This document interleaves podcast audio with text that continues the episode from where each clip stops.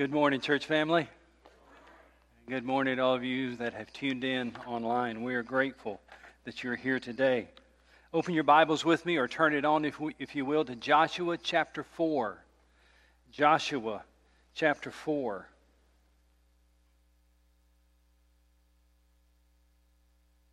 Joshua chapter 4 is a continuation of sorts of the story found in chapter 3. It's kind of like a television show. You know, sometimes the television show, they'll, if it's a series, they'll leave you hanging. And you got to tune in next week to see how it all turns out. That's really what's happening in Joshua chapter 3 and chapter 4. Chapter 3 ends like this it says, chapter 3, verse 17.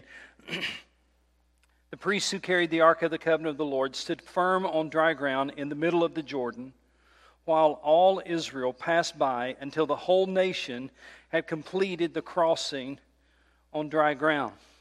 That's how the third chapter ends. In other words, it says the whole nation has made it over. The whole nation is finally on the other side of the Jordan. Now, think about this for a moment. After 40 years of wandering, after 40 years in the wilderness, they are now finally in the promised land. It must have felt surreal to finally stand in Canaan. This is the place they had dreamed of for 40 years. This was the moment they had longed for as they walked around the desert year after year and watched generation or, or, or family after family die. This was the fulfillment of the ancient promise that God had made to Abraham. And now their feet was actually standing on the land of promise.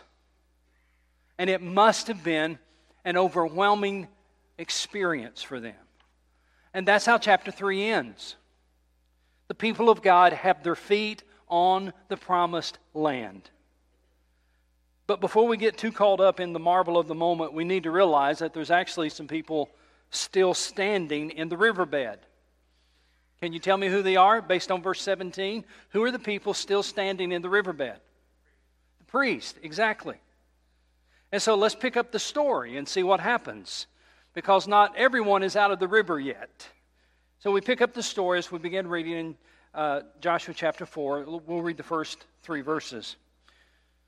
When the whole nation had finally finished crossing the Jordan, the Lord said to Joshua, Choose 12 men from among the people, one from each tribe, and tell them to take up 12 stones from the middle of the Jordan, from, from right where the priest stood, and to carry them over with you and put them down at the place where you stay tonight. Joshua said to the people, God had instructed him. Now he says to the people, okay, here's what we're going to do. I'm going to pick out 12 guys, one from each tribe. I want you to go back into the Jordan, and I want you to get a rock. And we're going to carry it over to where we're going to spend the night, and we're going to use that rock to make a monument. Now, I got this rock out of a river. It was not out of the Jordan River. I actually got this rock out of the Nile River. When we were in Uganda back in 2014, uh, we were walking around the, the Nile River, the headwaters of the Nile River, and I thought, you know, this is pretty cool. I've always heard about the Nile River, and here I am in, in Africa, and and I'm just going to take me a rock. And it was really, it's just a souvenir. That's all it is. It's, it's just a souvenir uh, to, to remind me of a fun day in the Nile River. And the Lord told Joshua, I want you to get 12 men to go get a stone. But it, it was not to be a souvenir, nor were the stones going to be small.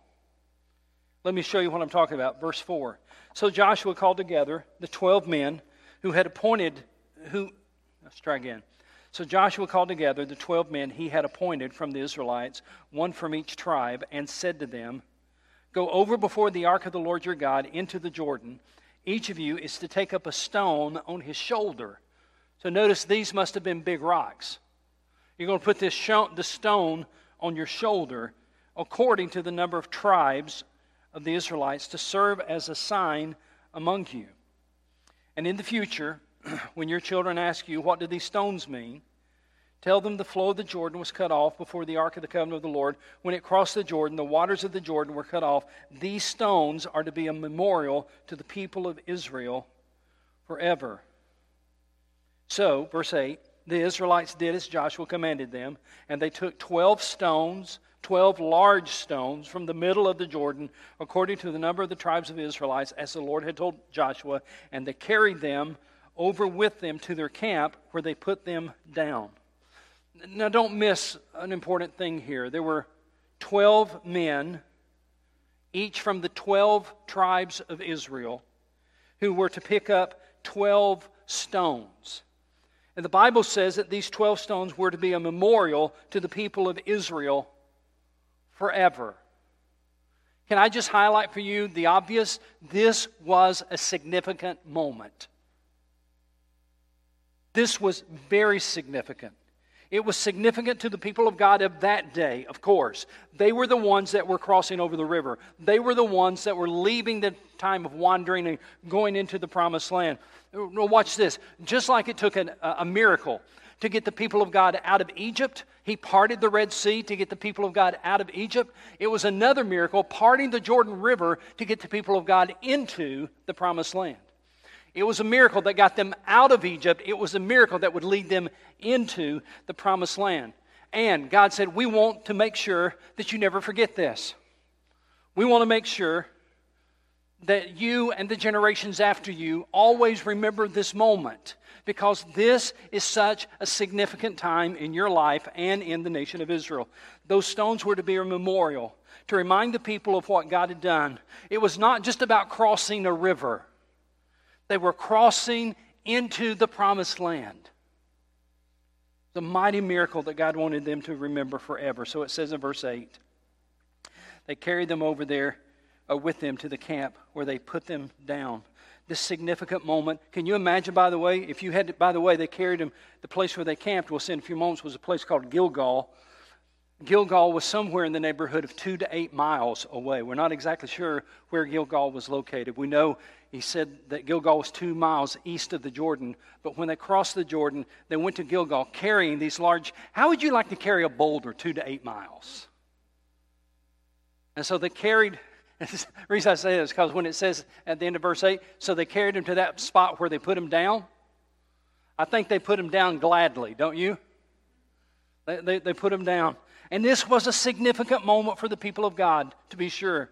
But here's what I don't want you to miss it was a significant moment also for the generations that would come after them.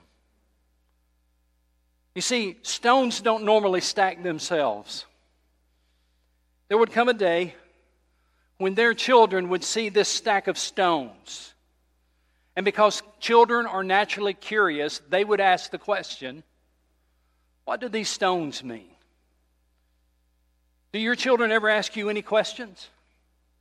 Especially if you've got little kids, do they ever ask you any questions? Come on, talk to me.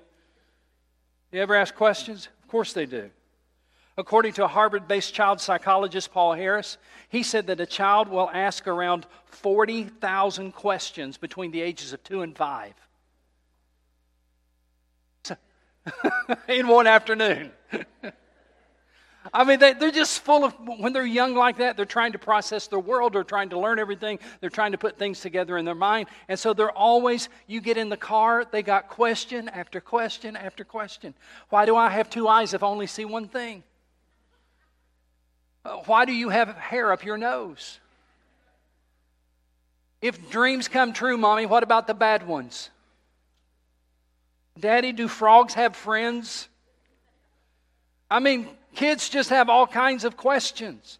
And I thought when I first read this that 40,000 from the ages of 2 to 5 was, kind of high until I saw another study from the UK that said that kids average asking 73 questions a day. If you figure that up, that's 26,645 questions a year. Some of you said, it sounds about right. Joshua apparently knew that kids are naturally curious. And he said, Listen, we're going to stack these stones up. And when your kids ask questions, here's what they're going to ask you. Verse 6 What do these stones mean? And dads, I want you to pay attention to what I'm about to say. In verse 7, Dads, can you tell me what the next two words are, at least in the NIV? What are the next, the first two words in verse 7? The kids ask in verse 6, what do these stones mean? And the first two words are what? Tell them. Tell them what? Tell them the story. Tell them the story. Watch this. When your kids ask you a question about God, he said, tell them. Tell them the story of what God did and how God provided. Now, what he did not say was, tell them you'll make an appointment with Joshua next Monday so he can explain it. That's not what he said. He said, when your kids see the stones and they ask the question, what do these stones mean? Tell them the story. We have a sacred responsibility to help our kids understand the experience that we've had with God so that they can experience God for themselves. May I put it to you this way? We have the responsibility as dads and as parents to tell our children what God has done for us. And the best place for them to learn who God is and what God has done is in your home. They are your kids, they live in your home.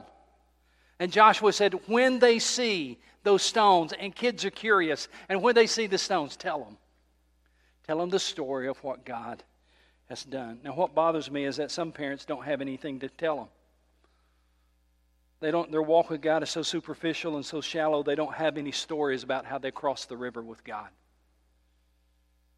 They can't say to their kids, Let me tell you how God met a need in my life, because they're not walking by faith or obedience. They can't say, Let me tell you about a prayer that God answered in a miraculous way because they're just not praying really that much. Parents, can I say to you, with, I mean this with a heart of love, you've got to follow God over the river before you can tell kids what God has done for you.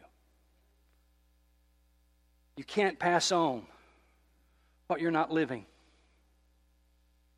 Your kids don't need a perfect parent. By the way, my kids don't have one either. Your kids don't need a perfect parent, they just need to see a parent who is genuinely striving to live for God. So tell them, tell your children the story. Tell your children the story of how God answered prayer for you. Tell your children the story of how Jesus rescued you from a life of sin. Tell them how God's faithfulness, God was faithful to you in a trying time. Tell them how you saw God do amazing things. Tell them the stories and then tell them again and tell them again and tell them again. Because the best place for your kids to learn about trusting God is in your home. You say, I'm convinced that your greatest accomplishment in life, husband, wife, father, mother, your greatest accomplishment in life will be passing on your faith to the next generation. You can't choose God for them, but you can tell them about God's faithfulness. You can't make them follow God, but you can tell them how real God is to you. So tell them, he says, the story. And I want you to see how important this is to God. One of the things I, I became convicted of as I studied chapter 4 is how much God cares about the next generation. Fast forward the story with me. Look at verse 19. Uh, they're finally out of the Jordan River now. They, they, they have gone to the place called Gilgal to set up camp. And look what happens, verse 19. On the tenth day of the month, the people went up from the Jordan and camped at Gilgal on the eastern border, border of Jericho. Now, let me stop there for just a moment. It's interesting that in verse 19, Joshua, in telling this story, gives us a date on the calendar. the only time he does that. He, he tells us it was on the 10th day of the first month. Now, why would he give us this date on the calendar, on the 10th day of the first month? Because if you read in Exodus chapter 12, verse 11, the 10th day of the first month was the day that the Passover lamb was selected. That was the day that you would go to select the Passover lamb, the 10th day of the first month. Now, they had not been celebrating Passover during the wilderness wandering. They hadn't celebrated Passover for 40 years, likely, when they were wandering in the wilderness. But now that they're on the other side, now that they are in the promised land, they still are not yet going to celebrate Passover. But on this day, that would normally be celebrated as a holy day, there was another holy event that was occurring. And let's read about it. Verse 21. He said to the Israelites, In the future, when your descendants ask their fathers, What do these stones mean? Tell them Israel crossed the Jordan on dry ground. For the Lord your God dried up the Jordan before you until you had crossed over. The Lord your God did to the Jordan just what he had done to the Red Sea when he dried it up before us until we had crossed over. I want you to notice something that I'm not sure that we often see. It's in verse 21. It's written differently than verse 6. In verse 6, it says, In the future, when your children ask you, you see that in verse 6? In this future, when your children ask you. But in verse 21, he says, In the future, when your descendants ask their father.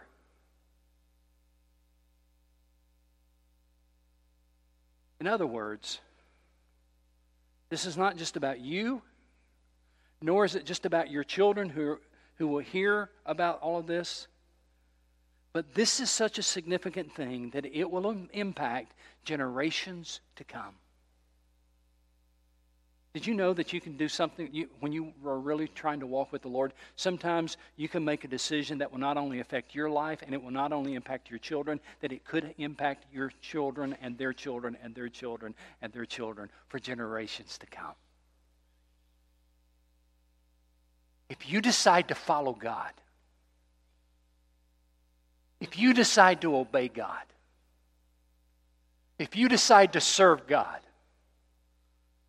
it could impact your family for generations.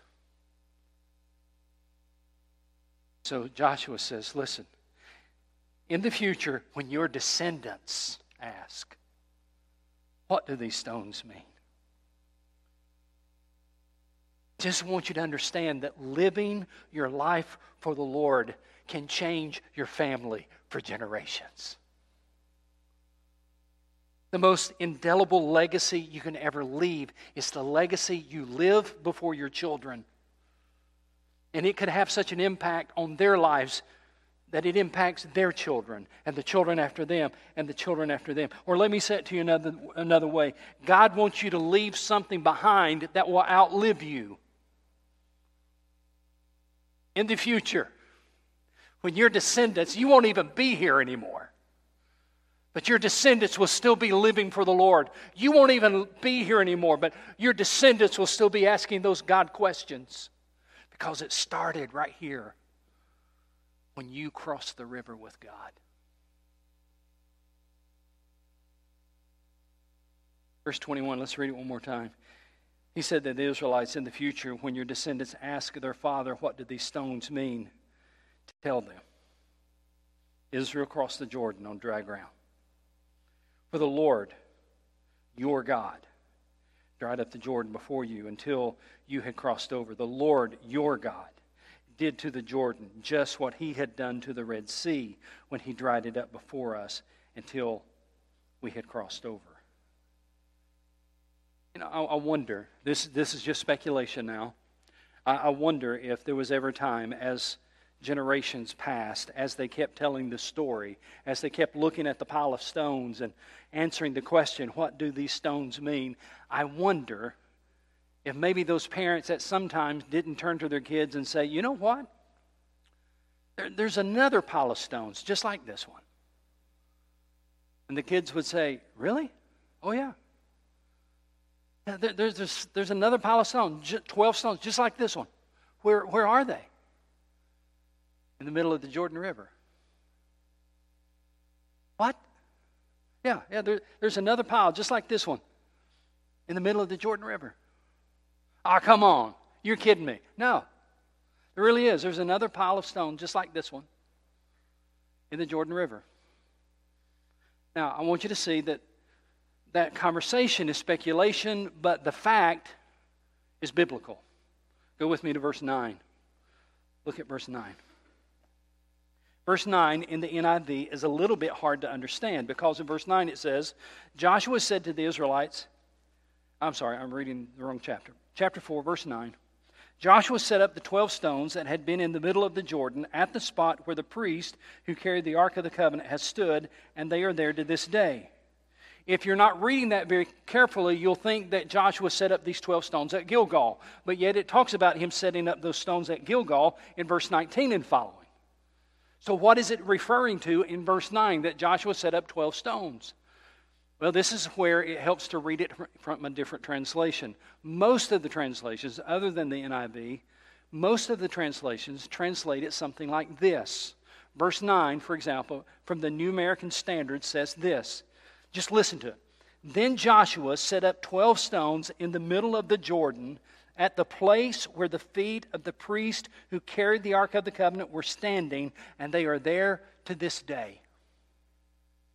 King James translates, translates it much the same way.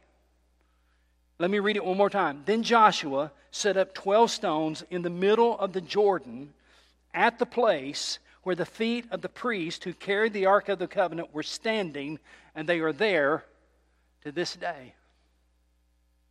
You see, there are, I believe, two heaps of stones one you see, and one you would never see again. And they are both witnesses that God honors faith and that God works on behalf of those who trust Him. The 12 stones at Gilgal serve as a memorial to what God has done for his people as they cross the Jordan River. And the 12 stones that are in the Jordan River serve as a marker to mark the place where God made it all possible. Now, Old Testament stories often illustrate New Testament doctrine. You see, Israel's crossing the Jordan River is a picture a picture of believers who are dying to the old life on the other side of the Jordan and entering by faith into a new life that God makes possible. 2 Corinthians 5 7 says this Therefore, if anyone is in Christ, he is a new creation. The old has gone and the new has come. Hear that again. Think of it in terms of the people of God on the other side of the Jordan now with their feet on the promised land. Therefore, if anyone is in Christ, the old has gone and the new has come. The people who were standing in the promised land could say this I had an old life, and now I have a new life, and Jesus or God is the one who made it possible.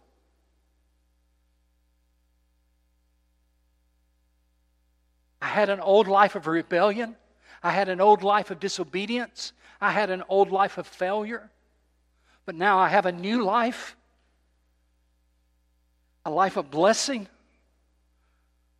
a life of God's graciousness to me. And the thing that made the difference was there was a place where heaven touched earth. There was a place where God made a way and where God did the impossible. There was a place where God opened up the way from my old life to the new life. And it doesn't take a, a, a, scholar to understand for the New Testament Christian, there's also a place where God did that, isn't there? There's a place called Calvary where heaven touched earth a place where God opened a way for me to move from my old life to my new life, a place where my life of failure and rebellion can be forgiven and forgotten, and I can cross over into a new life that only God could make possible. The story of crossing the Jordan is not just a story about going across a river. The story about crossing the Jordan is the story of us walking away from our old life and walking into a new life that only God could give us. And to mark the place where God did the impossible, Joshua put 12 stones in the middle of the Jordan. Two piles of stones, one in Gilgal to mark the goodness of God, to remind the people of the power and the faithfulness of God, and another one in the Jordan that nobody sees except you know.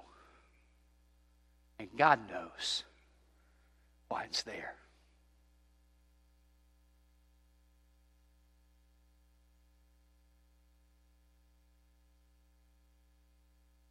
Before we leave today, though, we need to go back to the Jordan River for a moment. Because there's still some people in the Jordan River in the story. Do you know who they are? Can you guess who they are? The priests. They're still there. Uh, let me show you this in the text because it's a beautiful story. Look at verse 14. Verse 14 says, That day the Lord exalted Joshua in the sight of all Israel and they revered him all the days of his life, just as they had revered Moses. I told you on the very first day of this series that this book really is a book of transition, right? It's a transition from Moses to Joshua. And here we see that in verse 14.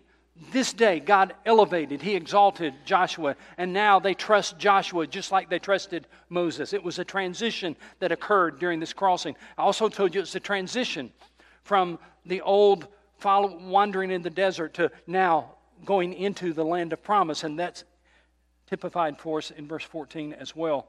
But then let's keep reading. Verse 15.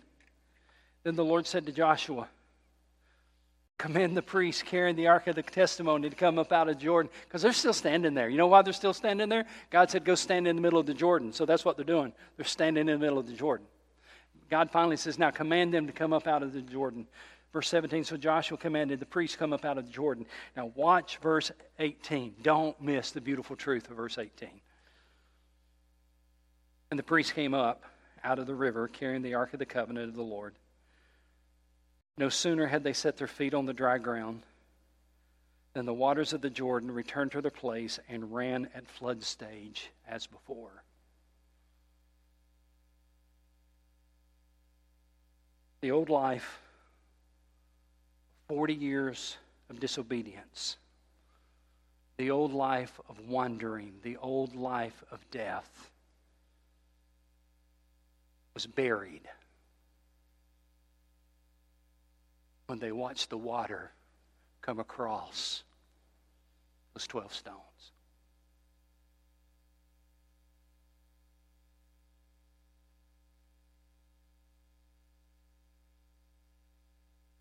Wonder if they ever went to the edge of the river any after that.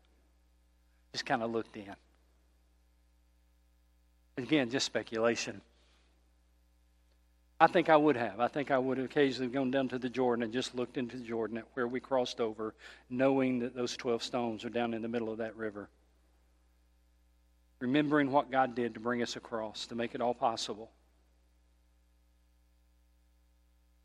And I just, in my imagination, wonder if some of the locals would look at the people of God who are standing there and thinking, why do they keep staring at the river? See, you need to understand unbelievers do not know what you know. They have not experienced what you have experienced.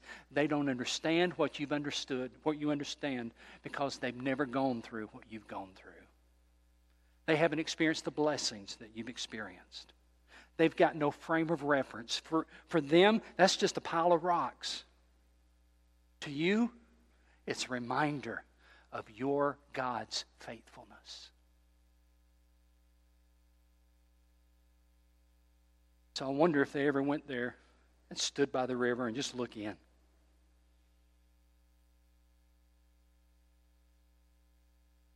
Nobody else knows it's there. God knows it's there and they know it's there. And they can remember what God did there.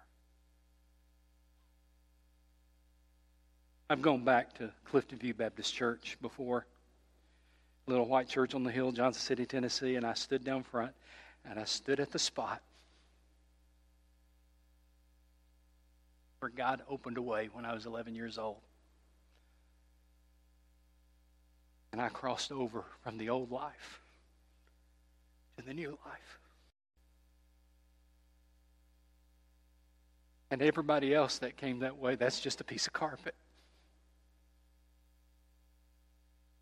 But for me,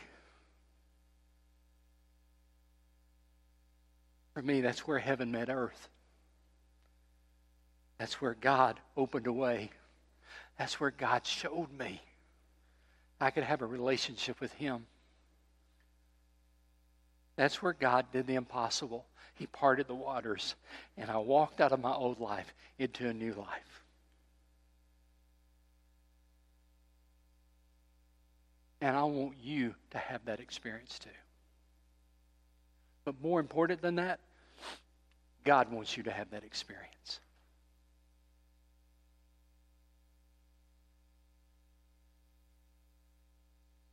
Therefore, if any man be in Christ, he is a new creature. The old has gone, the new has come. I don't think you could have a more powerful picture of the old has gone than standing on the edge of the Jordan River and watching the water rush down again. And the old life on the other side of Jordan is over. And you turn around, and now you are in the promised land.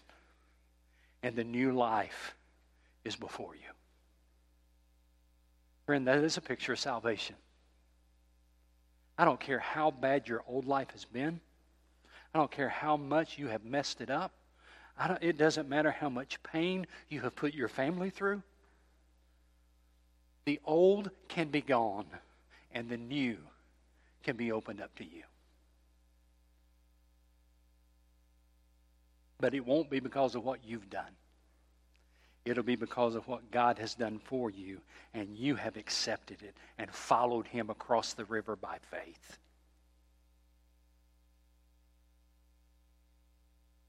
See, there was, a there was a relationship you were born for, but it's a relationship you don't have because of sin in your life.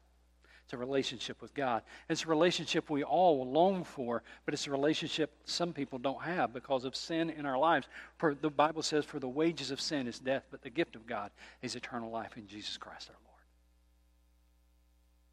It's a relationship you were born for, but it's not a relationship you have until you receive it. But God demonstrated his love toward us in that while we were yet sinners, Christ died for us. There was a time, there was a place where heaven met earth and it was at that place where God opened the way for you to have a relationship with Him. But it's a relationship you must choose for your own self. You have to decide that you're going to trust God. You have to decide that you want a new beginning. You have to decide that the Lord God will be your God. You have to decide that you're putting your faith in Him.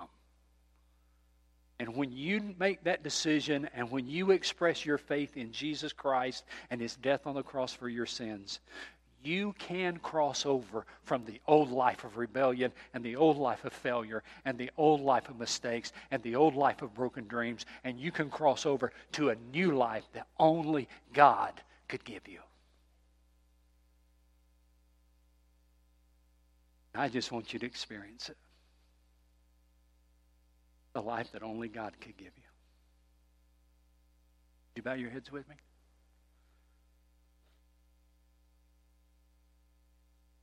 I want you to be able to say, I was on one side of the river, and now I'm on the other side of the river, and God is the one who made it possible.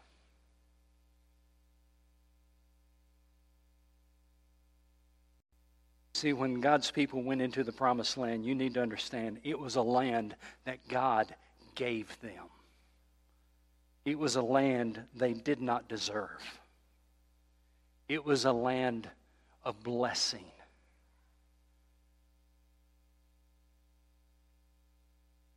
It was a land from God. And God wants everyone to experience that. God wants you to experience that. So today I'm going to ask you.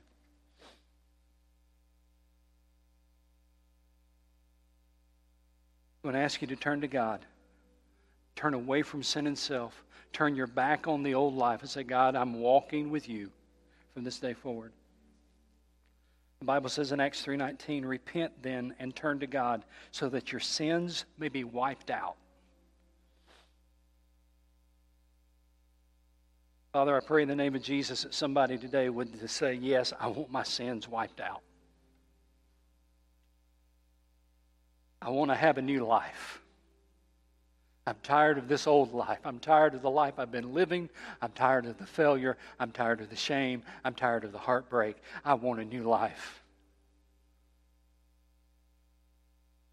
So I'm crying out to Jesus asking Him to forgive me of my sin and come into my life.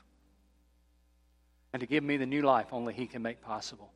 Father, I pray somebody today would cross over from death to life. And may the Lord Jesus be honored and glorified through it all. It's His, his name I pray. Amen. I'm,